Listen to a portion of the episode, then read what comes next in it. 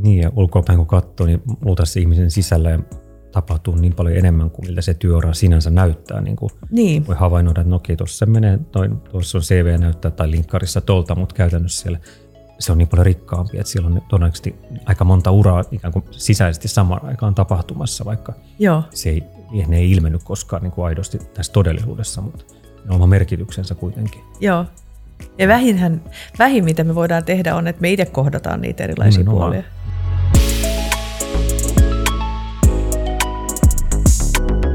Tervetuloa Ilona Rauhala podcastiin. Tervetuloa Mertsi. Ihana saada keskustella sun kanssa uteliaisuudesta. Kiitos paljon, kiitos paljon kutsusta. Hieno, hieno, hieno olla täällä. Mulla on jotenkin ihan sellainen olo, että tossa kun, tässä kun ollaan lämmitelty, niin mulla on melkein niin semmoinen tosi nostalginen olo siitä, että, että just me istutaan nyt juuri tässä, koska meillä on itse asiassa niin kuin tuttavuus pitkältä, pitkältä ajalta, niin tota, joo, miltä susta tuntuu istua just tässä?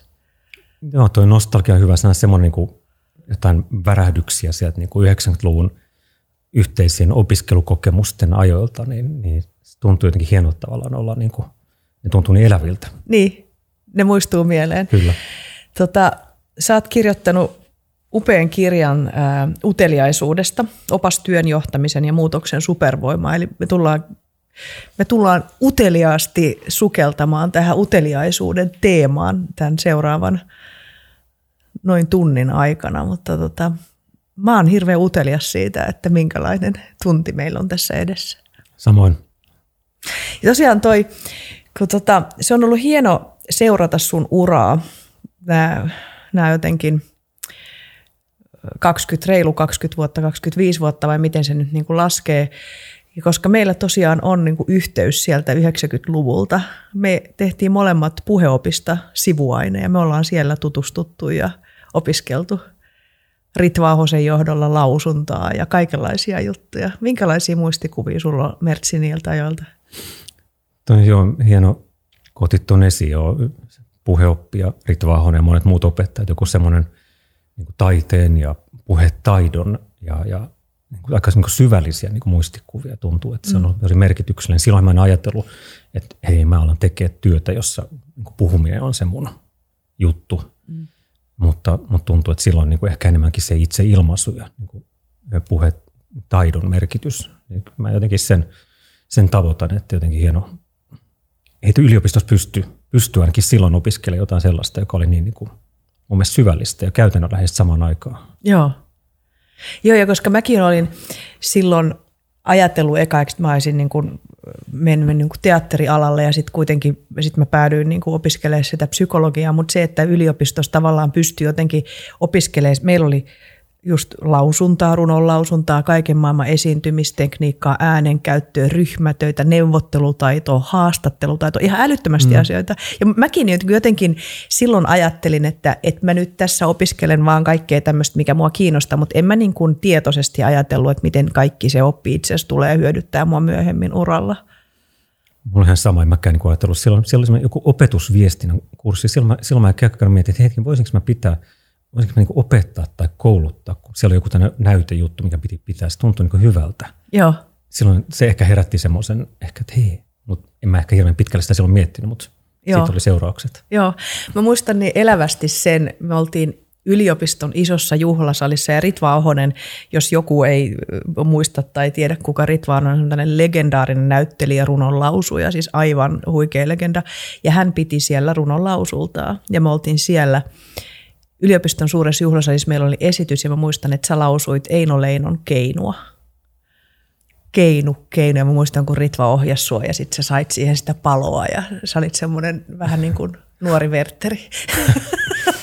Jossain niiden suurten pylväiden välissä taisin Just. seistä.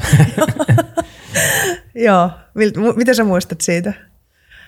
mä hämmästelen, miten rohkea mä olin silloin, kun tuntuu, että, Niin että samaan aikaan oli semmoista ujoutta, mutta sitten kuitenkin siinä Ritvan, Ritva Ahosen niin kuin, äh, ohjauksessa tuntui, että niin kuin vapautuu, tuli semmoista niin ilmaisua, mitä ei tiennyt itsessään onkaan. Joo, Että et sitä pystyy toinen kaivaa sellaista esiin, niin sillä ehkä hämmästellyt jälkeenpäin, kun miettii itseään muuten siihen aikaan. joo. Ja hän oli hirveän kannustava, hirveän taitava ja jotenkin tosi tarkasti. Mulla oli tota, tämä Edith Södergranin runo en minä ole nainen, minä olen neutri. Ja se liittyy monella tavalla mun niin kuin identiteetin pohdiskelemiseen, että oli niin pihalla elämässä, että en mä tiedä, olisiko mä ollut joku muun sukupuolinen siihen aikaan. Mutta Ritva niin kuin, jotenkin se oli, se oli ihan huikeeta, koska mä olin ainakin ihan hirveä epävarma silloin. Samoin oma, olin epävarma, mutta siinä hän jotenkin niin kuin, näki jotenkin sen ja kannusti ja arvoa, mutta ei, ei silleen, että kyllä se onnistut kannustaa, vaan jollain syvällisemmällä tavalla. Just. Niin, Joo. niin semmoinen mieli, tunne mulla on siitä ajasta. Joo. Se on jotenkin aika ainutlaatuista nyt, kun mä ajattelen niin kuin jälkeenpäin vaikka meidän molempien niin kuin uraa. Ja sehän niin kuin jo aika varhaisessa vaiheessa, mä muistan, sä teit tämmöisiä äänitteitä luovuudesta ja sä oot filosofian maisteri ja tota, tehnyt sitten niin kuin paljon valmennat edelleen niin kuin luovassa kirjoittamisessa ja puhut uteliaisuudesta mm. ja sun edellinen kirja oli siitä niin kuin arjen, mikä se kirjan nimi? Inspiroidu arjesta. A, inspiroidu arjesta ja tavallaan tällaisia, niin, ja mä muistan, että sä, sä lähdit jo aika nopeasti tekemään tämmöisiä kaikki äänitteitä luovuudesta. Mäkin kuuntelin niitä, kun mä olin raskaana. Mä niin kuin ihailin sitä, että vau, susta on tullut puheammattilainen. Se oli vielä silloin, kun mä en ollut niin kuin siinä genressä. Mutta tota, joo, ihan mahtavaa ajattele tälleen niin kuin aika, ikään kuin oltaisiin jossakin tämmöisessä aikamatkassa, että tässä Kyllä. me istutaan. Sä et ole muuttunut hei Mertsi yhtään. Wow. Joo, en ole, en ole kyynistynyt. Niin, joo, no, joo. Ihmiset aina kyynistykään, mutta tiedä miksi tämä tuli mulle mieleen. Niin. Miten tota, mä muistan, kun jos ajattelee tätä uteliaisuutta, että, että mun on helppo ymmärtää, että okei, uteliaisuus ja mertsi, koska mä muistan niin kun tavan, millä sä keskustelit silloin, että sun kanssa oli, mä muistan, että sun kanssa oli aina inspiroiva, niin kuin me, me käytiin usein lounaalla sitten sen jälkeen tai kahvilla tai silleen niin kuin oltiin tekemisissä siinä niin kuin muutenkin, niin sulla oli aina semmoinen niin utelias suhtautuminen asioihin ja tavalla, miten sä esitit kysymyksiä, niin, niin tota, mun teki mieli niin kuin kysyä sitä, että miten sä Mertsi itse ymmärrät sitä, että miksi juuri Mertsi ja miksi juuri teema uteliaisuus? Joo, loistava kysymys. Mä jotenkin, mä on aika paljon elämässä ollut sen ikään kuin, niin kuin havainnoinut ja tarkkailu ihmisiä. Ollut niin kuin puhuttiin vähän ujompia, hiljaisempia, niin kuin se usein vie semmoisen positioon, että se niin kuin havainnoi ehkä herkemmin kuin jos olisi niin kuin se, joka on eniten äänessä. Niin mä jotenkin ajattelen, että se on yksi, yksi syy, mikä on tehnyt semmoisen tietynlaisen havainnoitsijan uteliaisuuden, niin kuin ehkä herkistynyt, kuulee eri nyansseja, näkee ihmisiä, ihmisten tapoja olla ja ilmentää itseään. Mm. Mä ajattelin, että ehkä toi oma niin kuin luonteen peruslaatu, joka on niin kuin introvertimpi ja havainnoivampi, mm. kuin että olisi semmoinen, ja minä kerron, miten asiat on, niin tuonut ehkä se virit, uteliaisuuden viritykseen myös. Ja on kiinnostuneena, että kuuntelee ihmisiä enemmänkin kuin että niin kuin haluaisi kertoa niille, jos miettii niin kuin kohtaamisia. Joo. Mä luulen, että se on tuonut semmoisen oman niin kuin, taidon myös ja ehkä niin kuin virityksen, että haluaa myös. On nyt huomannut, että se on tosi mielenkiintoista – kun antaa ihmisten puhua, mm. mitä ne puhuu. Toki ehkä nyt myöhemmin haluan myös itse tuoda sitä omaa näkemystä, mutta tuntuu, että niiden niin kuin kombinaatiosta on se utelias mertsi jotenkin muodostunut. Mm. Tota, kiinnostavaa, että sä niin puhut tuosta introvertteydestä. Mä en ole sillä nyt kun sä mainitset, niin mm. nyt mä niin tavallaan tajun, että joo, niin, mutta et nyt kun mä ajattelen niin kuin aikuista mertsiä, niin se ei ole semmoinen, mikä mulle ekana tulisi susta mieleen, että, oot, sä oot varmaan niin kuin introvertti. Nyt kun mä muistan sitä opiskelijamertsiä, niin toki mm. muistan, ja sussa on semmoinen hyvin niin kuin herkkä puoli, joka, joka on niin kuin hirveän hienosti aina jotenkin, se on ihana puolisusta.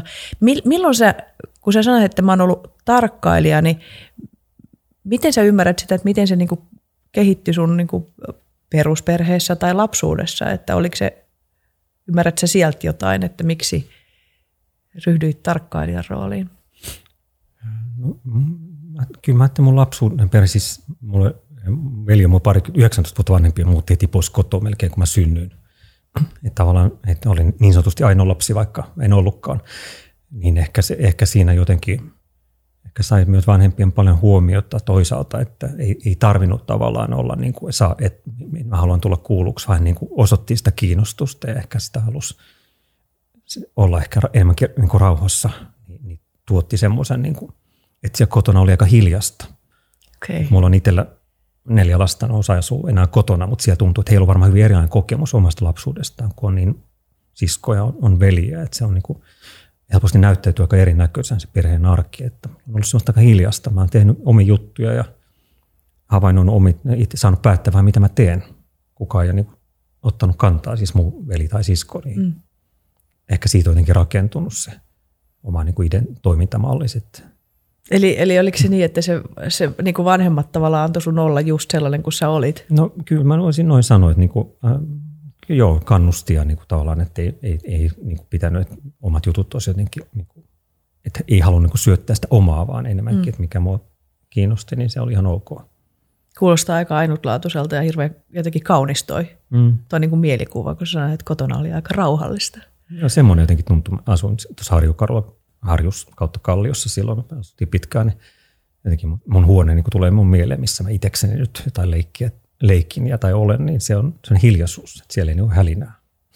Ja sulla oli tässä kirjassa itse asiassa aika hauskoja kuvauksia juuri Kalliosta ja mä, mä luin sitä, että miksi, mä mietin, että miksi nämä on just Kalliosta, mutta nyt kun sä kerrot, että sä tosiaan asuit siellä Harjukadulla, niin mm. tekee ymmärrettäväksi, että miksi sulla on kuvauksia jostakin Praahen kentästä. Tai... Totta, se on mun lapsuuden tota, paikka, missä edelleenkin tuntuu, että kaipaa semmoista niin kuin, yhteyttä itseen ja rauhaa, niin mä menen niin kävelen niille kadulle. Okei, Kallio muutenkin ehkä kiva paikka, mutta siinä on semmoinen lapsuuden yhteys – että mielikuvitukseen mahdollisuuksia, niin kuin kokemisen yhteys myös. Joo, joo. Voi vitsi. Ää. mä, mä huomaan, että mua jotenkin liikuttaa ne niin kuin mielikuvat, koska tota, jotenkin se, mä en muista miten se sanoit tuossa kirjassa, että mitä se tekee, että kun muistelee jotakin menneitä juttuja. Siinä oli jotakin kauniisti sanottu, että mitä se itse asiassa niin tekee itselle. Se tulee mulle ehkä mieleen tai mä rupean kohta selaamaan, mitä se oli. Mutta sä tuossa kirjassa jotenkin kuvailit niin kuin ylipäätänsä niin kuin myöskin asioiden muistelun merkitystä.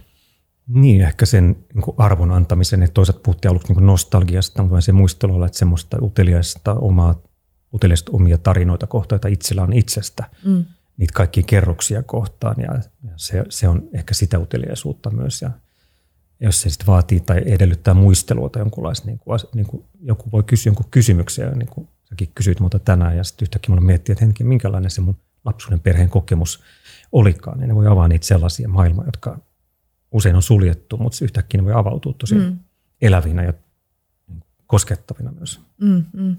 Ja jotenkin kun tässä, oli, tässä, tässä kirjassa oli heti tässä alussa tämä sitaatti tästä, että Samuli Parosen sitaatti, että jokainen hetki on poikkeus, niin jo pelkästään, pelkästään niin kuin tämän meditoiminen, että, että mitä se itse asiassa tosiaan tarkoittaa, että jokainen hetki on poikkeus ja sitten kun siihen menee siihen niin kuin hetkeen, niin kuin siihen tosiasian sisälle, niin, niin kyllähän se jo niin kuin saattaa, että tavallaan että jokaisessa hetkessä on niin paljon mahdollisuuksia olla utelias ja että se niin kuin avaa sellaisen maailman.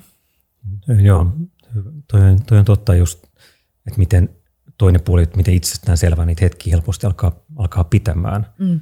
Ja sitten ne on kuitenkin aina poikkeuksia. Että aina seuraava hetki on ennakoimaton, vaikka niin siinä on tietty tarina, miten, miten ajattelee, että se tulisi olemaan. Mutta niin. se ei olekaan semmoinen hyvä ajatus meditoida tuota lausetta tai virkettä, niin se voisi se, se on tosi moni, monipuolinen ja syvä. Niin. Kuitenkin korona-aikana ihmiset käytti paljon tätä, että on tämmöistä päiväni murmelina, että joka aamu herätään ja sama, samat aina sun, niin kuin kone auki ja sitten siinä joku kokous ja muuta, mutta, tota, mutta poikkeushan sekin oli mitä suurimmassa määrin. Totta. niin.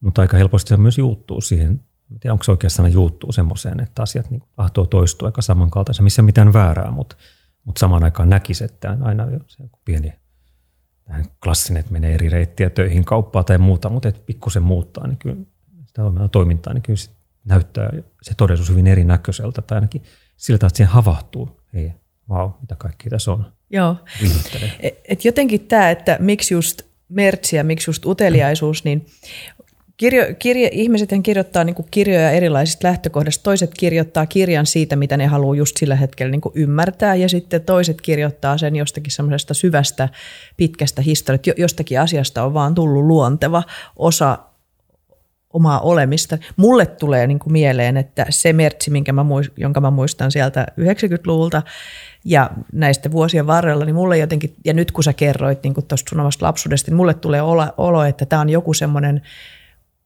ollut sulle tapa olla olemassa. Niin kuin, että, se on, niin kuin, että on niin kuin hyvin sisäistynyt tätä, niin kuin kaikki nämä, mitä sä puhut tästä. Mutta miten sä itse niin kuin ymmärrät, että miksi sä sitten halusit kirjoittaa tästä teemasta?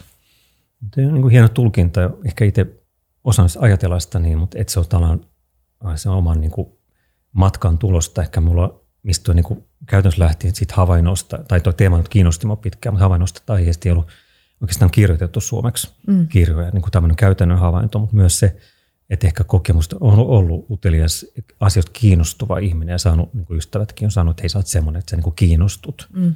Niin tavallaan se ehkä se niin kuin oma tapa olla myös on ollut, aina haluan oppia uusia asioita ja kokeilla uusia juttuja, niin on ollut utelias, vaikka ei osannut käyttää ehkä sitä käsitettä, että utelias mä oon, että mä oon kiinnostunut asioista tai niin kuin en osaa päättää, mitä mä teen, niin se ehkä semmoinen negatiivisempi määritelmä. Niin jollain tavalla, että se antoi niin kuin jotenkin että toisaalta itse, itselle myös ymmärryksen, että millainen, että okei, mä oon utelias ihminen ja siihen liittyy tutkimustietoa, että siellä on niin arvokasta ja hyödyllistä myös muistamisen, oppimiseen muun kannalta ja, ja ehkä se on toisaalta myös summannut sitä itseä, mutta toisaalta myös vastannut siihen havaintoon että, tai tarpeeseen, että asiasta ei ole kirjoitettu tarpeeksi. Joo, joo. Se on ehkä jäänyt liian, niin kun se on niin, niin lähellä, että totta kai uteliaisuus on tärkeää, mutta aa, miksei siihen niin pysähdytä enemmän. Joo. Ni, niin siitä myös toisaalta. Itse havahduit siihen. Havahduin siihen, joo. Nythän sitten sanoitkin, että tota, itse asiassa sitten kun sulla tuli tämä nyt tänä vuonna, nyt eletään vuotta, eikö, eikö tämä Tämä ilmestyi alkuvuodessa 2022, joo. Niin, niin eli tänä vuonna joo. eletään vuotta 2022. Ja sitten kuitenkin itse asiassa Hanna Sieffenin kirja tota, uteliaisuudesta, niin se on tullut vähän, se julkaistiin vähän aikaisemmin. Joo, 2021 syksyllä, joo. että joo, mutta joo. vuoden sisällä tuli. Joo. joo. Tiesittekö te Hannan kanssa toisistanne, että kirjoititte samasta ei, aiheesta? Ei, ei, linkkarissa huomasi, että hän kyseli, olisiko kirjan nimeksi tämän uteliaisuus, uteliaisuuden voima hyvä, ja sitten katsoin, että Aa, joku muukin tekee sille. joo. Niin, niin, se ei ennakkoon tiennyt. Joo. Se niin kuin, oli yllätys positiivinen yllätys, mutta yllätys. Joo, ja sitten tuli kolmaskin kirja, se oli joo. Tota, joo. Juhalta, jonka sukunimi yhtäkkiä putosi pois mielestä, mutta, mutta, mutta siis kolme samaan aikaan vähän niin kuin uteliaisuuden musketöörit, kaikki. Mit, miten sä sitä niin kuin nyt jälkeenpäin ymmärrät, että mistä siinä voi olla kysymys, että nyt, nyt juuri sitten tästä teemasta? Tai että miksi sä kirjoitit just nyt? Jotenkin aina tällaisia niin kuin, havahtumisen merkitykseen. Että siitä mm. on toki kirjoitettu englanniksi julkaistu ja, mm. ja Curious-kirja, joka oli munkin yksi esikuva tavallaan, George Cassidyn kirja. Ja siitä on tällainen keskusteltu, mutta onko tässä ajassa niin kuin ehkä kutsu myös tuommoiseen, että okei, silloin ei ollut vielä edes korona alkanut, mutta siinä epävarmuus toisaalta se vastavoimana on aina mun mielestä uteliaisuus, mm. että pelkää, niin tai on hämmentynyt, niin sitten voi olla myös utelias. Mm. Joku, joku tässä, niin tämmöinen, uteliaisuus metataitona ja tulevaisuuden taitona on tärkeä, niin, niin se jollain tavalla kollektiivisesti tuntuu niin kuin nyt yhdistyä just tähän Joo. vuoden sisällä. Niin se on hyvä kysymys. Mä, en, mä, en, mä olen miettinyt sitä itse myös, että miksi mm. just nyt. Mm. Onko se vain sattuma, mutta mielenkiintoinen sattuma. Ja, ja mä ajattelin, että mullahan, mulla on semmoinen siinä mun kes, viimeisimmässä kirjassa Keskustelun voima mä esittelen tämän tämmöisen onnistuneen keskustelun viisi elementtiä. Ja siinä se keskimmäinen elementti on niin kuin tutkiva ote. Mm, kyllä. Niin mä ajattelen, että tämä sun kirja on ihan niin kuin täydellinen kirja ikään kuin siihen, kun ihminen haluaa ymmärtää sitä, että mitä on se tutkiva ote keskustelussa. Tämä niin kuin, niin kuin syventää sitä, koska mä jotenkin tunnistan tosi paljon sitä, että – se tutkiva ote itse asiassa tuo aika paljon mielenrauhaa ja se helpottaa monia asioita, niin kuin säkin kuvaat tässä kirjassa, että kun sä suhtaudut kaikkeen tosi kiinnostuneena, niin sulla on koko ajan niin kuin tekemistä, että mikään ei kyllästytä ja mikään ei toisaalta kauhistuta. Joo, tuo mielenrauha on mielenkiintoinen. Sehän myös tuo sellaista, että tavallaan vastoinkäymisetkin mm. toki nyt tuntuu vastoinkäymisiltä, mutta jos niissä on se uteliaisuuden jonkunlainen pieni mauste tai sävy, niin. niin se on erilainen vastoinkäyminen, että se ei ole niin kuin, aha, vaan se on, hmm.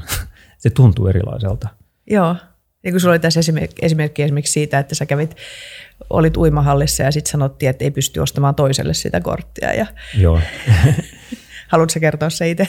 Niin, uimahallissa ja yritin tuota, ostaa tämmöistä kymmenen kerran sarjalippua. Mä olin silloin duunissa, että mä olisin tarin, muut, että muut voi käyttää sitä, mutta se piti ostaa niin kuin henkilökohtaisesti.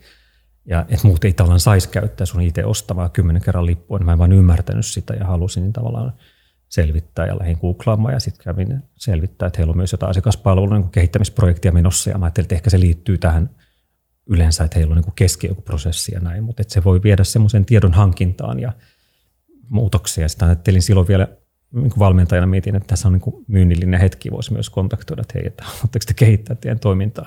Että monta, monta asiaa voi niin aueta siitä uteliaasta Joo. kohtaamisesta, se, ettei vaan, niin kuin, vaan pettynyt, vihanen, vaan ehkä enemmän tutkivaloittella su- suhtautuu niihin. Joo, niin kuin just, että rupeaa räyhäämään siinä. Niin voi, senkin voi tehdä, mutta en mä tiedä seuraako siitä sit mielenrauhaa tai edes niin. uteliaisuutta, vaan niin. siinä joku tunnereaktio totta kai, mutta ehkä ei niin rakentava. Joo, ja muutenkin mä niin tykkäsin, että sulla oli tässä kirjassa sillä tavalla, että, että tässä oli jonkin verran teoriaa, täällä oli niin käsitteen määritelmiä, esimerkiksi just siitä niin kuin englannin, niin kuin näitä eri englanninkielisiä termejä ja tällaisia. Mutta sitten tässä oli myöskin hyvin paljon niin kuin semmoista hyvin ää, niin kuin käytännönläheistä, että tota, ää,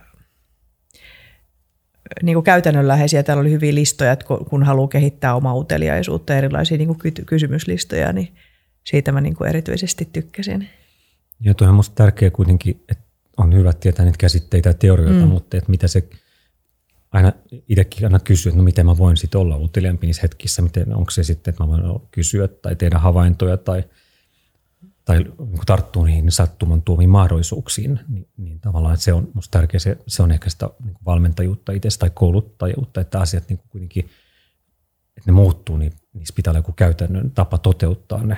Joo. Ehkä mä en ole koskaan niin paljon teoreettista ymmärrystä rakastanut, että olisin niin kuin ajatellut, että se pelkästään riittää, tai toki arvostan sitä, mm. mutta, mutta on hyvä pointti, että, että mitä sä teet käytännössä. Joo. Miten kun sä oot, sä oot valmentanut paljon niin kuin työelämässä ja, ja tota, tässäkin, ja, ja sä edelleenkin puhut tästä teemasta ja niin kuin näin, niin minkälaisia ne on jotenkin ollut ne, mikä on niin kuin tyypillinen tilanne, että miten sä aut, niin kuin vaikka autat jotakin työyhteisöä tai organisaatioa niin kuin kehittämään tätä uteliaisuutta? No, esimerkiksi esihenkilötyö, että miten, miten sä voit esihenkilön toimia uteliaammin suhteessa sun johdettaviin. Mm toisaalta se usein näkökulma on myös itsensä johtamisen näkökulma, josta niin, niin kuin kaikki henki alkaa, että miten olla utelias siihen omaan itseensä ja mitä se tarkoittaa just niin kuin taitomielessä, mitä tuossa kirjassakin on, niitä erilaisia tai, harjoituksia. Mm. Tai miten sä voit esihenkilön tai ti, sun tiimiä niin auttaa uteliaammaksi niin tämän tyyppisissä kysymyksissä usein, usein koska tuntuu, että se työn arki kuitenkin on aika niin kuin – tietyt jäsennelty ennakoitavasti. Mm, mm. Että sinne ehkä ei halutakaan niitä poikkeuksia välttämättä, että ne, ne on, ei ole niin tervetulleita. Mutta sitten samalla aikaan sanonut, että on tärkeää, että meidän niinku tiimillä niistä, näistä kaikista heikosta signaaleista niinku tietoisia, että tavallaan niistä, niistä, mitkä on niitä vähän niin poikkeuksia. Joo. Että se on vähän niin ristiriitasta. Joo. Siihen ristiriitaisuuteen ehkä niinku kannustamista ja siihen, että voi – olla asiantuntija, mutta voi vaikka tietää, että on oikeassa, siitä huolimatta voi olla utelias, että, että tämmöiseen mindsettiin Joo. suuntaa myös ihmisiä. Joo. Se viittaa tähän tota Daniel, miten tämä lausutaan, Beryllinen kirja Conflict, Arousal and Curiosity, niin tavallaan, niin kuin, että, että on tavallaan toisaalta, että, se, että uteliaisuus on toisaalta niin kuin kiinnostus erityisesti jostakin asiasta, mutta sitten toisaalta se on niin kuin – voi olla tämmöistä yleistä halua saada mitä tahansa stimulaatiota mm. ympäristöstä. Kerro vähän niin kuin näistä kahdesta erilaisesta tavasta, jos me ajatellaan ihan sitä, että mitä se uteliaisuus loppujen lopuksi on. Mä tuon jälkeen jotenkin ehkä tuon niin jalostanut tuota sitaattiajatusta siihen niin ykkös- ja kakkostyypin uteliaisuuteen, semmoiseen mm. niin ykköstyypin vähän niin kuin spontaanin, että sä niin kuin, niin kuin se ehkä tuossa tuo jälkimmäinen, mitä sä luit, niin – niin, että vaan on, on, on jossain joku niin kuin herättää mielenkiinnon, eli uteliaisuuden. Että se on niin kuin semmoista, että se, siinä ei tarvitse niin ponnistella. Ja sitten se kakkostyyppi, että, että on niin kuin tavoitteellisempaa, että niin kuin päättää vaikka, että toimii jossain tulevassa tilanteessa toisin kuin yleensä, että uteliaa, että tekee vaikka niitä avoimia kysymyksiä sen sijaan, että olisi niin kuin tyypillisesti ei tekisi niitä. Joo. Että mä ajattelin, että, että sillä tavalla ehkä se uteliaisuus jäsentyy, että siinä on semmoinen hyvin spontaania niin kuin keppeä puoli ja sitten toisaalta semmoinen vähän niin kuin suunnitelmaisempia – niin kuin tutkimuksissakin, että se voi tuntua, että jotkut, jollekin uteliaisuus niin kuin lähti ahdistuksesta, että ne haluaa niin ratkaisun ja se ahdistaa, kun ei tiedä, mutta se herättää ne uteliaisuuden kuitenkin. että si, siihen liittyy monia tunteita myös, ei pelkästään sitä ihanaa, vaan myös voi, se voi olla niin kuin raskasta, kun tuntuu, että ei ymmärrä, mutta haluaa ymmärtää. Ja sekin on uteliaisuutta. Voiko se olla esimerkiksi niin kuin tällaista vaikka tutkijoilla olevaa, että, tai tarvitseeko kaikki tutkijat niin kuin jotakin erityistä no, Mä uskoisin, että jos tutkija voi olla mm. se, tai mikä tahansa sulla uusi työtehtävä, ja sä niin kuin aloitat jonkun projektin, ja sä tiedät vähän, että mikä on tärkeää, mutta samaan aikaan sulla on niin kuin se olo, että kaikki on tosi epäselvää, ja sä haluat niin jäsentää se ja ymmärtää, ja näin, että siinä on uteliaisuutta, mutta siinä on myös monia muita tunteita, Joo. epävarmuutta ja hämmennystä ja ahdistustakin voi olla jollain. Onko uteliaisuus tunne? se, niin kuin, Onko se mielentila? Kehollisesti, niin se myös tuntuu kehossa usein. Miltä se sulla tuntuu? Sellaisena niin kuin väreilynä tai tyypillisesti joku, että tulee sellainen kananlihakokemus, karvat nousee pystyyn tai vatsassa, tai tulee sen energisempi, niin kuin liikkuu, liikkuu ehkä jotenkin voimakkaammin, siis sille ihan nopeammin. Joo. Se tuo sellaista nopeutta kehoon ehkä. Joo. Kyllä täällä on tätä, tavallaan tämä tavallaan tämmöinen, että ihmisillä on luontainen tarve etsiä tietoa asioista, joista emme tiedä, niin mä jäin tässä kohtaa niin kuin miettimään sitä, että kun biologisesti ja ihmiset on niin kuin vähän erilaisia sen suhteen, että kuinka hanakasti he menee uusia asioita kohti versus kuinka he menee niin kuin niistä poispäin. Että puhutaan tavallaan tästä, että, että ihminen haluaa mennä kohti uutta tai pois siitä. Mm. Niin miten, onko sille yhteyttä niin kuin ylipäätänsä uteliaisuuteen niin kuin tästä näkökulmasta, miten sä tätä asiaa käsittelet?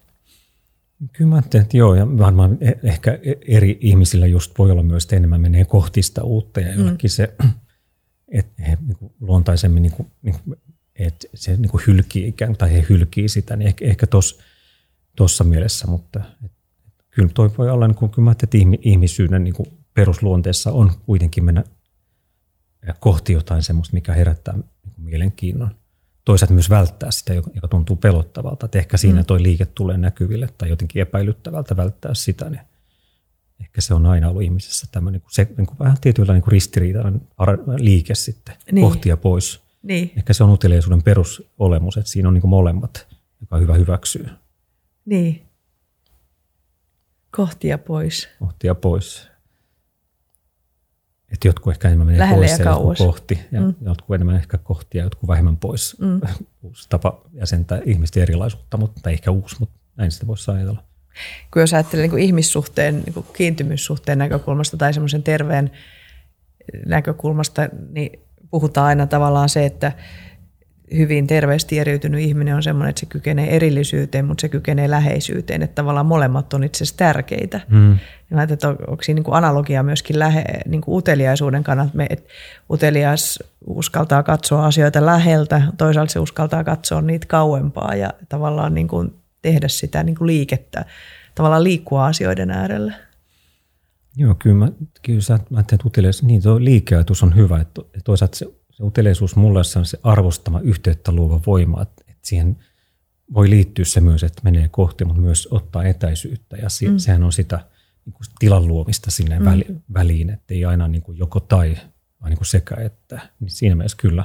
Joo, aika, aika niin kuin jotenkin mielenkiintoisia. Sitten tässä oli tota, näitä, näitä tota, Todd Custardin niin kuin näitä tutkijoita, niin sä puhut, että, että se puhuu tämmöisestä niin kuin viidestä kiteytyksestä uteliaisuuden ulottuvuuksiin, joka on ilon etsiminen, puutteen tunnistaminen, stressin sietäminen, sosiaalinen uteliaisuus ja jännityksen etsiminen. Nämä on, tota, joo, nämä on niin kuin aika eri kategorioissakin olevia. Kerro vähän näistä lisää, mitä sä oot niin kuin näistä löytänyt.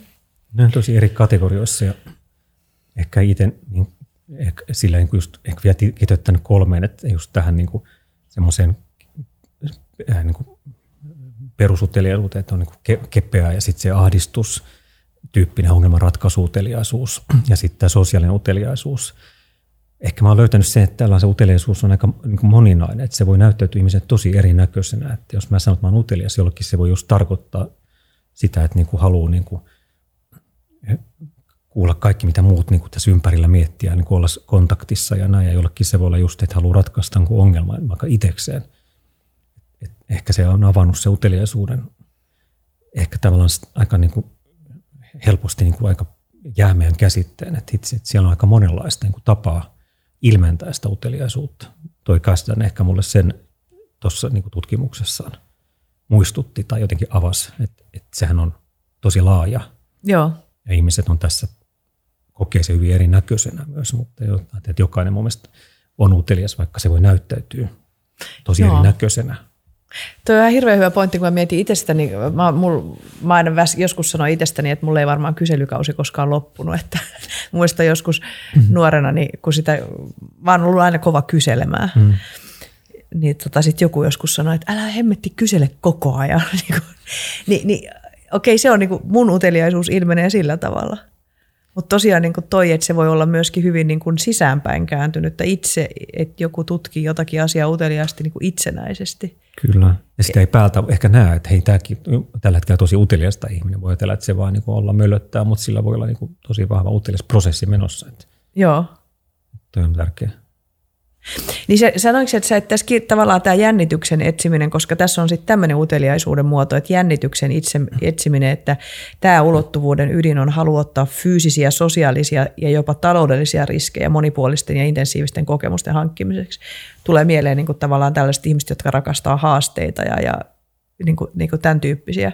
Miten se sitä uteliaisuuden muotoa ymmärrät? No, toi oli myös Kasdanin niin listalla tai tutkimuksessa ja On aika jännä ajatella, että joku riskisijoittaja olisi niin lähtökohtaisesti se olisi niin tapa ilmentää uteliaisuutta, mutta, mutta ehkä, ehkä toi on mulle sellainen niin eniten niin kysymyksiä herättävä kohta, mutta ymmärrän, että noinkin voi olla utelias, mutta ehkä ei sitä perinteistä ajattele, että tämä ihminen on utelias, vaan se on jotain muuta.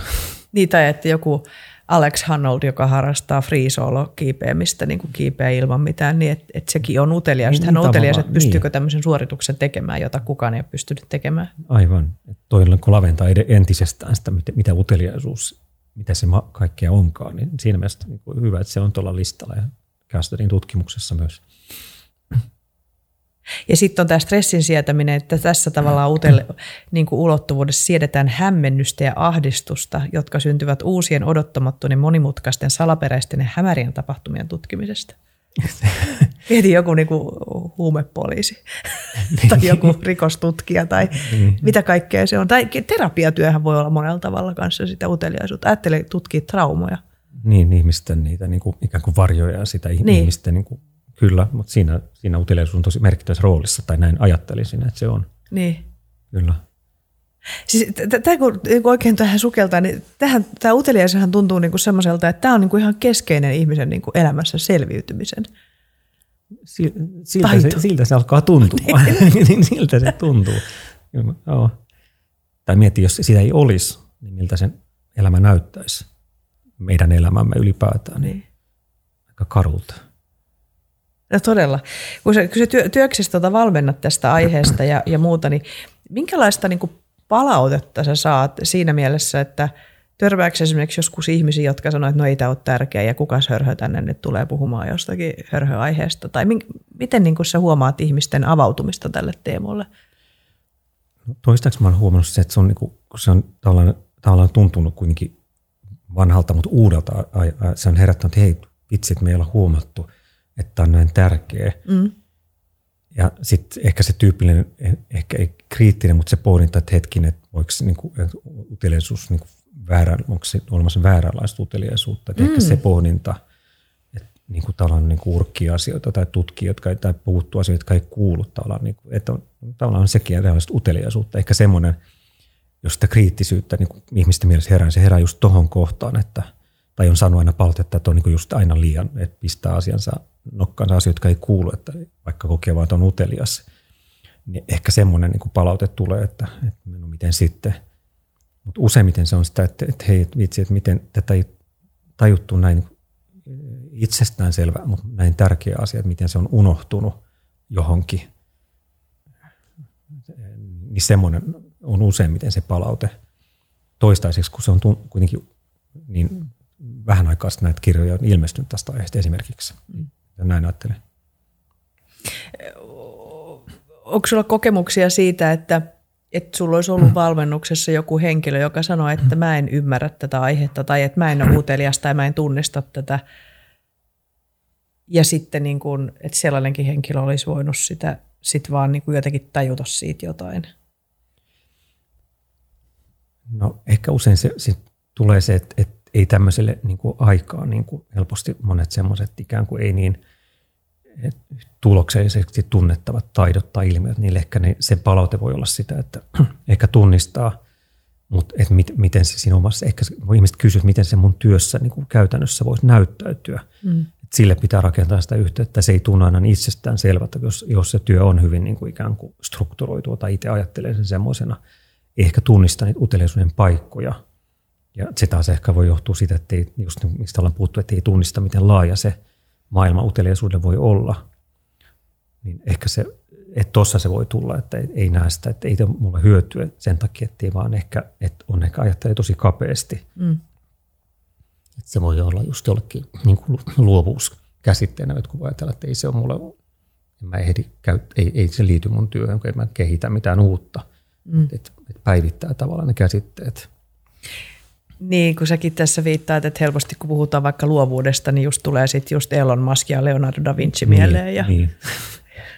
niin, että en mä ole tuommoinen, mä oon ihan tavallinen tai että mä oon tavallinen tai asiakaspalvelija, että en, en mä ehdi, miten se uteliaisuus nyt näyttäytyy, vaikka sehän on just varmaan ydin siinä asiakkaiden kohtaamisessa, että on kiinnostunut mm. eli utelias heidän tarpeitaan kohtaan ja niihin nyansseihin, mitä niissä kohtaamisissa on, niin siinä on paljon mahdollisuuksia kaikilla.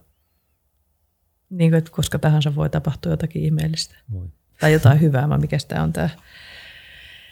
Tämä tota, joo. Siis ihan, ihan superkiinnostava aihe. Tota, sit, jotenkin tämä, no mikäs voi olla sitten niin uteliaisuuden vastapuoli tai se varjo, jos että kaikkiin vahvuuksiin liittyy aina sitten joku niin varjo, että mitä, mitä rasitetta siitä voi tulla elämään? Ensinnäkin, tai että mikä se, mikä se niin vasta käsite, että se on myös, että mitä, kun ei ole utelias, onko silloin kyllästynyt, kyynistynyt, mm. epäkiinnostunut. Ja sen varjo tietysti usein tosi uteliaat ihmiset tai monet meistä kokee, että sitten on niin kuin vaikea, että se voi niin myös väsyttää, että ei osaa niin kuin, tai pysty ehkä, että hei mun ei tarvitse kiinnostua tästä asiasta tai näistä, että tällä osaa niin kuin rajata sen – mm. se rajaamisen niin kuin haaste voi olla se, se varjo tai se kääntöpuoli. Tai se, että on utelias, mutta ei niin kuin saa niin kuin löydä sitä yhteyttä siihen, että mitä se voi käytännössä toteuttaa jonkun oman uteliaan niin kuin impulssi, joka tulee. Et voi aloittaa monta asiaa ja tuntuu, että harmillisesti jää itsellä kesken. Mm. Itselläkin tästä on monia kokemuksia, että aloittanut jotakin kurssia ja sitten on jäänyt kesken ja sitten siihen voi tulla sitä itse syytöstä aika paljon, että miten taas – innostui ja aha, sitten ei se ollutkaan eikä jaksanutkaan. Niin ehkä tänne voimavarojen oikeanlainen käyttäminen, niin se on se haaste ja voi olla se varjo, että niitä käyttää ja ne jakaa liian niin kuin laajasti. Tuo mä ajattelen siellä olevan ehkä semmoinen yksi keskeinen.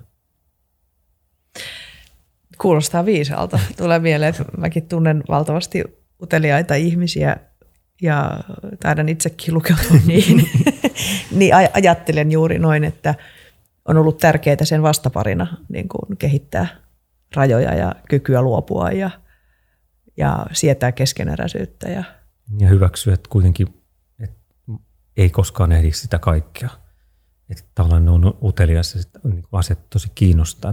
Tämäkin olisi hienoa, mutta sitten tietää, että ei koskaan ehkä ehdi tässä elämässä tai ehkä paljon myöhemmin. Niin semmoinen tietynlainen ehkä – että se riittämättömyyden kokemus voi olla se toinen puoli siellä uteliaisuudessa. Mitä sellaisia asioita sulla on, Mertsi, että mitä sä ajattelet, että ehkä mä en ehdi tässä elämässä? Mille olisit utelias, jos tietäisit, että elämä jatkuisi vielä muutama sata vuotta?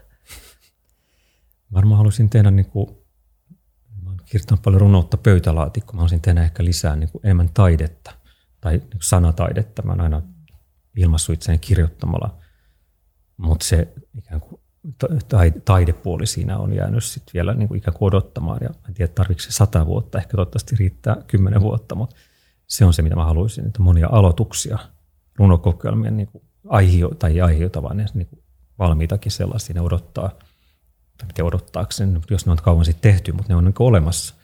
haluaisin niitä, niitä ilmentää. Ehkä niin taiderimuodossa on aina tietenkin kiinnostanut, mutta sen, niin kuin, että sitä omakohtaisesti voisi tehdä enemmän. Niin musiikin tekeminen, musiikin sanottaminen, sanat on mulla aina ollut tärkeitä ja edelleen se on se ehkä, mitä mä kaipaisin. Romaani, jotain semmoista, mitkä vaatii pidempää kärsivällisyyttä siis, niin semmoinen. Sitä mä, mm. Mutta ehkä mä ehdin tässä elämässä näitä, että se ehkä niin, että en ehtisi, mutta, mutta ainakin haluaisin ehtiä. Ehkä mm. niin päin voisi mm. vois sanoa se.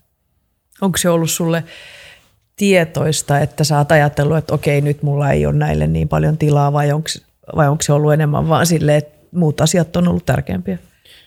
Ei se ehkä tietoista. Kyllä mulla on aika, ehkä ihan viime vuosina, mutta pitkään ollut se, että mulla silloin kun alkoi joku, joku loma-aika tai sitten tuli se niin kuin toinen identiteetti, joka oli se niin kuin runoilija, niin se heräsi ja sitä aina, että miksei tämä ole niin kuin se yhtä kuin minä aina – semmoinen niin ehkä sisäinen ristiriitakin aika monta vuosikymmentä. Nyt se on niin kuin Issuksen, niin kuin, sanon nyt iän myötä, mutta niin kuin, laimentunut, mutta kyllä mä edelleen tunnistan välillä, että se niin kuin herää ja aika helpostikin siltä työn, muun työn tekemiseltä tulee tilaa, niin se niin kuin toinen puoli itsessä, joka on ehkä se taiteellisen ilmaisun puoli, niin se avahtuu. Mutta se ei ollut tietosta, että se ehkä jäänyt enemmän siihen, niin kuin, se on niin kuin kamppailua enemmänkin, sisäistä kamppailua tai jonkunlaista niin valtataistelua ja sitten se – on enemmän vallassa, joka, joka kuitenkin tuottaa niin kuin, tehdä työtä, että saa rahaa ja että saa rahaa ja voi elää ja niin edelleen, niin nämä puolet. Elättää neljä lasta. Elättää niin kuin, neljä lasta. Niin. Kyllä siihenkin tarvitaan vähän, niin kuin, niin. Tota, pitää olla vähän cash flowta. Sitä, että sieltä tarvitaan. Ehkä se arvonanto, että on, on tämmöinen puoli itse ja niin kuin utelias ja tutkii, että hei, että sillä on joku merkitys ja, mm. ja se, sitä voi tietenkin pienimuotoisesti ilmasta koska tahansa ja että se on niin kuin, se on mahdollista ja et, et, ei unohda sitä, että toiset utelias myös niitä toteutumattuja unelmia kohtaa, jotka ei koskaan toteudu. Niilläkin mm. oma, oma paikkansa, että ne vaan kertoo, että kuka ja millainen mä olen. Mm. Ja se on mielenkiintoista. Mm. Hirveän kauniisti sä kuvaat jotenkin tota, mä huomaan, että mua taas liikuttaa, koska jotenkin toi mä, mä itse niin samaistun paljon tuohon, että, että oli, silloin kun oli nuori, niin oli paljon tämmöisiä taiteellisia niin kuin ajatuksia siitä, että mitä, ja sitten sit kuitenkin sitä valitsi jotakin muuta ja, ja on vain, valinnut, on vain valinnut ihan järkevän työn, josta saa elantoa ja eikö niin? Ja sitten kuitenkin, niin kun, että mikä mieletön käyttövoima se on, että on se puoli, mm. jota ei välttämättä kuitenkaan tee ammatikseen tai sitten pikkuhiljaa on oppinut tekemään, integroimaan sitä tavalla tai toisella, että siihen omaan työhön tai tapaan, miten tekee sitä omaa työtä, että, että jotenkin kun mä katson niin suokia ja sun uraa ja miten sä niin teet, niin tietyllä tavalla se kuitenkin, että sä oot saanut sitä puolta, että sä teet kauhean luovasti sitä, jos mä ajattelen niin kuin vertaan johonkin valmentajaan, joka nyt sitten vaan posottaa menemään. Ei siinä mitään, niitäkin tarvitaan, mutta sulla on ollut luova ura myöskin monella tavalla ja edelleen näyttää, että sä koko ajan uusiudut. Se on jo kaunis, hieno analyysi, jotenkin ehkä tuo käyttövoima jäi mm. mulle niin kuin – ja sitä miettiä, että sehän on tosi tärkeää, että vaikka niistä ne ei ole niin kuin, ilmas, niin kuin mestariteoksena koskaan maailmaan, niin sehän on se tietynlainen käyttövoima, että niin kuin itselle voi, ne tuo semmoisen niin kuin lämmön kokemuksen ja niin kuin tietynlaisen kanavan ja ilmaisun ja, ja tapa olla olemassa myös, sitähän se on. Mm. Ja ehkä käyttövoima, se on musta hyvä sana mm. tässä. Tai ajattelepa sitä, että Leonardo da Vinci, niin eihän Leonardo da Vincikaan pitänyt itseensä ensisijaisesti maalaajana. Maalarina hän halusi olla sotainsinööri, sotakoneita suunnitteleva sotainsinööri, ja sitten se oli vaan hänen semmoinen niin side, sidekick-identiteetti, että osaan myös maalata. Ja sitten hän tuli kuitenkin tunnetuksi jostakin tämmöisestä teoksesta, mitä hän oli niin kuin hinkannut vuosikausia jossakin. Ja, ja häntä ei pidetty omana aikanaan kuitenkaan edes kauhean arvostettuna maalainen, koska hän jätti suurimman osan töistä kesken. Mm, aivan ja sitten kuitenkin niin kuin me tunnetaan hänet, niin me ei voida, me ei loppujen lopuksi niin tiedetä itse asiassa. Niin uteliaana voidaan seurata jokaista työ, jokaisen työuraa, että mikä on loppujen lopuksi se työuran niin se joku, mistä ihminen tulee muistetuksi. Niin ja ulkoapäin kun katsoo, niin luultavasti ihmisen sisällä ja tapahtuu niin paljon enemmän kuin miltä se työura sinänsä näyttää. Niin kuin niin. Voi havainnoida, että no okei, tuossa menee, tuossa on CV näyttää tai linkkarissa tolta, mutta käytännössä siellä se on niin paljon rikkaampi, että siellä on todennäköisesti aika monta uraa ikään kuin sisäisesti samaan aikaan tapahtumassa, vaikka Joo. se ei, ne ei ilmennyt koskaan niin kuin aidosti tässä todellisuudessa, mutta ne on oma merkityksensä kuitenkin. Joo. Ja vähinhän, vähin, mitä me voidaan tehdä, on, että me itse kohdataan niitä erilaisia Nimenomaan. puolia. Niin, ja toi on tosi tärkeää. Tämä oli ihan loistava tämä, kun sä kerroit tässä sit siitä, että sä tavallaan puhuit, kuvaat tässä myöskin, että sä oot ollut aina utelias ja helposti on just tämmöinen, että aloittaa erilaisia juttuja ja sitten sä kuvasit sitä, että, että sä rupesit tota, opettelemaan stand-up-komiikkaa ja kävit hirveästi kursseja ja kävit ilmeisesti pitämässäkin niin kuin jos, jossakin näissä tämmöisiä räppejä ja, ja näin. Ja sitten sä pohdiskelit tavallaan, että okei, susta ei tullut stand-up-komikkoa, mutta mitä se ehkä kuitenkin toi, niin olisipa kiva jotenkin kuulla sun kertovan tästä, tästä niin kuin kokemuksesta, että mitä sä ajattelit, kun sä lähdit siihen ja mitä sä ajattelet nyt jälkeenpäin siitä? Joo, mä innostun ehkä yhdeksän vuotta, tästä 2013 stand-upista. Mä olin silloin eronnut pitkästä avioliitosta melkein parikymmentä vuoden mittaisesta ja se oli varmaan osa sitä prosessia. Mä olin pitkä aiemminkin haaveilma, että stand-up, mutta mä en koskaan uskaltaisi. Mä olin mun ajatus itsestä, mutta siinä jotenkin avautui siinä niin hetkessä vähän alle kymmenen vuotta sitten semmoinen ehkä vuoden mittainen aika, jolloin mä just näissä open micissa kävin näitä omia viiden minuutin settiä heittämässä ja, ja kirjoitin te- juttuja ja jotenkin tuntui, okei se oli ehkä terapeuttista, mutta se oli myös tosi niin kuin uteliasta, että hei, et, et, et tämmöistäkin voi tehdä, joka on toisaalta pelottavaa, mutta toisaalta niin kuin, aina niin kuin arvostanut huumoria ja silloin tuntuu, että sehän on tosi vaikeaa, mutta siinä on joku niin kuin ihana puoli, mitä muussa niin kuin valmennustyössä tai koulutustyössä tai esiintymisessä ei ollut. Se ihmisten kohtaaminen ja sitten kun on jossain pubeissa ravintolassa, missä koskaan aiemmin muuten on esiintynyt missään muodossa, niin yhtäkkiä olikin siellä niin kuin jossain niin kuin ollut ravintolan pikkunurkassa, mikki kädessä, tuntuu, että mä oon täällä, miksi, mutta samaan aikaan niin kuin, se oli ihana kokemus. Mä oon täällä, Vähän hämmentävää, hämmentävää myös, että But why? sitten toki tuossa kirjassa mä kirjoitan, että yhteys siihen omaan koulutus- tai valmentajatyöhön. Ja sitten tuntui, että valmennuksenkin tuli semmoista stand-up-maisuutta, niin kuin ihmisten kohtaamista. Ja kaikki ei siitä tykännyt, jotkut jopa jossain palautteessa kokee se ehkä niin kuin liian huumorin loukkaavana, että tuntuu, että siinä täytyy sitten ehkä vähän olla varovaisempikin, että miten, mitä heittää niin kuin tavallaan niin kuin, kun innostuu, että hei, mähän on melkein niin kuin stand-up-keikalla, vaikka onkin oikeasti niin kuin valmentaja, että se, se rooli on eri rooli. Niin, tavallaan kun stand-up-komikkaan kuuluu tämmöinen, että voidaan niin hyvin vaikeastakin aihe- aiheesta roustata, niin joo, niin, mä voin se, se ei kuulu johonkin seurakuntayhtymän niin. kuin henkilöstön kehittämiseen, että siellä he niin kuin, teet pilkkaaksi toimeita, että se ei kuulunut sinne, että täällä löytää oikein paikan sille myös, mutta, mutta mutta kyllä se tuotti musta paljon hyvää ja edelleenkään, että, että semmoista niin kuin kepeyttä ja tapaa kohdata. Ja niin kuin se huumorihan on se melkein paras tapa, missä ihmiset ryhmässä kokee, että hei, tässä on ihanaa olla yhdessä, me nauretaan yhdessä, niin kuin joku tiimin kehittäminenkin. Niin. Ja on oikeasti tosi hoitavaa, jos ajattelee joku kriisiytynyt yhteisö. Mm. Niin sitten se, että yhdessä nauretaan jollekin, niin välillä musta tuntuu, että se voi olla se koko juttu, joka niin kuin palauttaa, että hei, meillä on sitten kuitenkin tämä taso, että me voidaan niin kuin hymyillä asioille, vaikka meillä on näitä vaikeita asioita. Nimenomaan. Ja siinä se sitä mindsetti vähintäänkin auttaa. Mutta joo, mulla oli sen ehkä vuoden jaksoilla. Mä olin tosi innostunut ja yhden toisen stand-up-harrastajan kanssa me suunniteltiin stand up kirjaakin, joka jäi kesken, mutta meillä oli, oli kustantajakin kiinnostunut. Silloin ei ollut vielä naurun tasapainot ja muut tullut. Että niin tulossa tämä uusi stand-up niin mutta, mutta silloin oltiin, suun, oltiin tosi innostuneita. Ja, mutta se oli tosi tärkeä itselle se, sekin lyhyt jakso, mutta toki se on ehkä semmoinen, mitä mietitään, miksi tämä jäi kesken, miksi mä en jatkanut yksi niistä monista aiheista. Täytyy sanoa, että se on kyllä ta- siis taito, jota mä arvostan aivan valtavasti, siis stand-up-komikkoja ja mun on pakko tunnustaa, että mäkin on siitä muutamia verkkokursseja aiheesta. Mä, mä oon nimittäin tämä, että mä kiinnostun aina säännöllisin väliä uusista asioista ja, ja sitten kun mä jotakin verkkokurssia siitä katsoin ja se oli vielä aika pitkäkin, niin mä tajusin, että on se hemmeti. Mä yritin jotenkin kanssa vähän saada se, että miten saisi omiin esiintymisiin ja puheisiin vähän semmoista niin kuin eloa ja tällaista. Mm. Tai sitten kyllä se oli todella vaikeaa ja sitten mä en niin kuin edes tajunnut sitä niin kuin punchline-asiaa ja kaikki tällaisia. niin kuin, sitten tulee se punchline ja kaikki tämmöinen, mutta et se on niin kuin, et sit, mut se niin kuin herätti vielä se, että vitsi ne on kovia tyyppejä, jotka oikeasti sit, sillä niin kuin ihan leipoo, niin kuin, että tekee sitä työkseen. Kyllä, kyllä. Joo, mä kirjoitin lukea tämän Comic Bible-kirjaa ja että täällä on, on hyviä harjoituksia, mutta oh, se on vaikeaa. Mutta kiva oli kirjo, yrittää edes kirjoittaa niitä. Joo. Se on mielenkiintoista. Joo, se oli ihan hyvä se sun Lego-esimerkki. Joo, se oli se on ainoa toimiva juttu. Joo, tota, mikä oli se, se niin kun sulla oli se esimerkki, että, että miksi, miksi ei tehdä Lego-sarjoja, miksi tehdään vaan tämmöisistä supersankareista, että niin, Harry Potterista, että miksi ei tehdä arjen. Alkoholistiperheistä ja muista, no okei, se ei toimi tässä, se toimii siellä stand-up-genressä. Niin, mutta, ruuhka vuosia elävä, elävä perhe. niin, eri legosetit. Legosetti, joo. joo. Joo.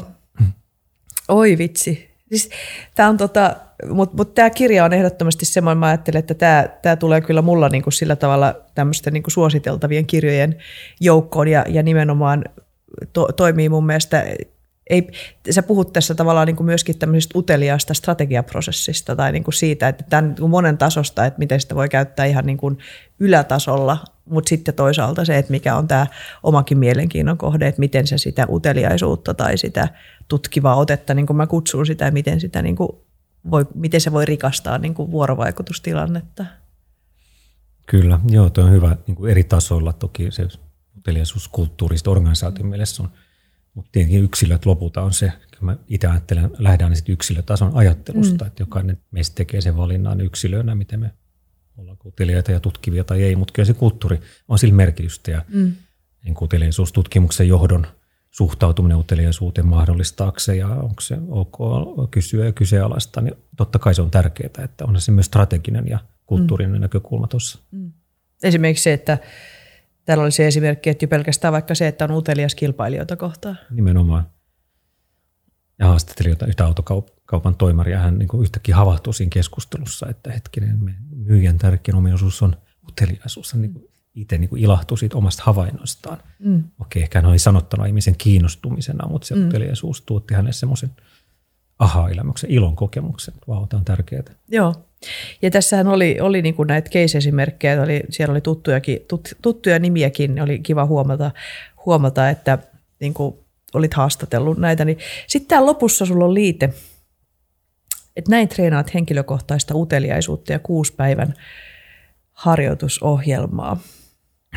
Mikä näistä kuudesta, täällä on, mikä näistä kuudesta on sun lempikohta? Täällä on tämmöiset, että tee uteliaisuus interventi, inter, inter, inventaario, tee uteliaisuusinventaario, sitten tuunoa asenteesi ja sitten kolmas on, että opettele voimakysymykset. Neljäs on, että keskity havainnointiin, joka on ihana, koska sitä voi tehdä aina ja missä vaan. Kaikki odottaminen, kaikista odottamisesta tulee mielenkiintoista, kun voi havainnoida. Aktivoi sattuma. Ja sitten on tämä mikroprojektointi. Mikä on näistä sun lempi? Jostain syystä toi sattuman aktivointi tai yleensä satunnaisiin tai hyödy, niin sanottuihin hyödyllisiin yhteen sattumiin tai sattumiin tarttuminen tai hetkiin tarttuminen, niin jotenkin se, eli tuossa kirjan sanotuksen aktivoi sattuma, se jotenkin nyt tuntuu niin kuin lempparilta, no muutkin on tosi tärkeitä, koska ehkä se aktivoi, sattuma, se on niin kuin ehkä sille haastava, koska helposti ajattelee myös, että viittiinkö mä, onko tästä hyötyä ja kannattaako se törmää siihen hyötyajatteluun usein. Kannattaako mun mennä puhua tuolle ihmiselle, kun onko mulla oikeastaan mitään sanottavaa, tai onko sitten mulla hyötyä, tai päinvastoin onko mulla hyötyä siitä, että ajattelu estää sitä niin helposti. Siksi on mun lempari, kun se on ehkä niin helppo, mutta se on niin hyödyllinen. Mm.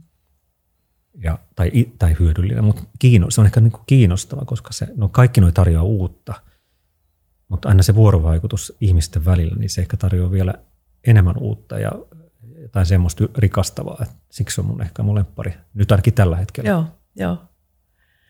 Mä tykkäsin tästä, nämä on, tota, nämä oli, mutta mä rupesin miettimään tätä kuudetta, tätä mikroprojektoi. Niin Eli tässä on tavallaan ajatus siitä, että kun sä ryhdyt tekemään jotakin, niin että sun ei tarvi niin kuin heti, kun sä ruvet tekemään jotakin, niin että se täyttää sun koko elämän. Ja, ja että se, vaan että joku voi olla vaan semmoinen pieni projekti, että sä teet sitä vaikka vaan vähän viikossa tai muutenkin vaan vähän ja sitten siedät sitä. Niin tota, miten tämä asia elää sun omassa elämässä? Siellä, sillä mun helposti, kun mä innostuin, että, että tästä pitää kirjoittaa kirja. Eli tavallaan heti lähtee niin kuin, luonnostelemaan semmoista niin kirja-ideaa niin ajattelen, että voi olla myös kiinnostua asioista ilman, että niistä tarvii niin kuin edes mielessään niin kuin suunnitella kirjan tekemistä. Että, se, että, että niistä voi päästä irti, että tämä on hyvä, kiinnostava aihe, mutta se voi siirtää syrjään. Ehkä se elää sillä, että ei, niin, ei tarvitse niin ajatella, että jos tämä ei niin kasva isoksi, niin tästä ei ole mitään merkitystä, että nähdään ikään kuin sen pienen jonkun lyhyenkin innostuksen. Mulla oli kesällä sellainen että mä tein semmoista, kun innostun kitaran soitosta, näistä efekteistä. Antti pitää semmoista kitara, niin efekteihin liittyvää blogia. Mä aloitin sen ja mä tein, että nyt mä alan haastattelemaan kitaristeja. Sitten mä niin kuin pari haastattelua tein, mutta se tuntuu, että ehkä, mä nyt, että sitten, ehkä, ehkä tämä nyt ei ole kuitenkaan mun resursseista niin, niin innostava tällä hetkellä, että mä jätän sen. Että voi olla vaan, että et vaan keskustelee ja kiinnostuu ja ei se tarvi olla sen niin kuin laajempaa. Se elää sille, että jatkuvaa kamppailua.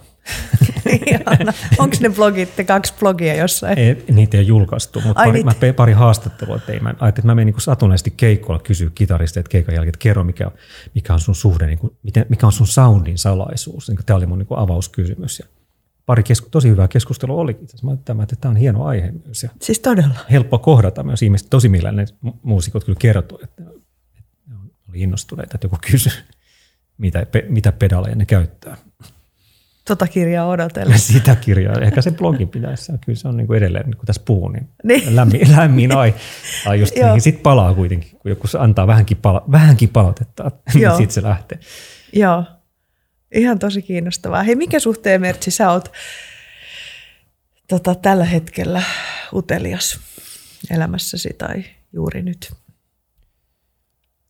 Tällä hetkellä äh, kiinnostaa äh, vähän tota, kir, mun tämän kirjan yksi jatkona tällainen oppimisen, paljon oppimisen kanssa ja nyt työtä oppimisen mestaruus, miten me, jotka tuntuu, että on tosi aikapulaa, mutta miten kuitenkin niin monet ehtii – kaiken työn ja hässäkään keskellä esim. opiskelee tai suorittaa tutkintoja ja opiskelee iso juttu. Mua kiinnostaa, että mistä ihmiset löytää aikaa jollekin semmoisen, joka tuntuu, että ei sille oikein löydy aikaa.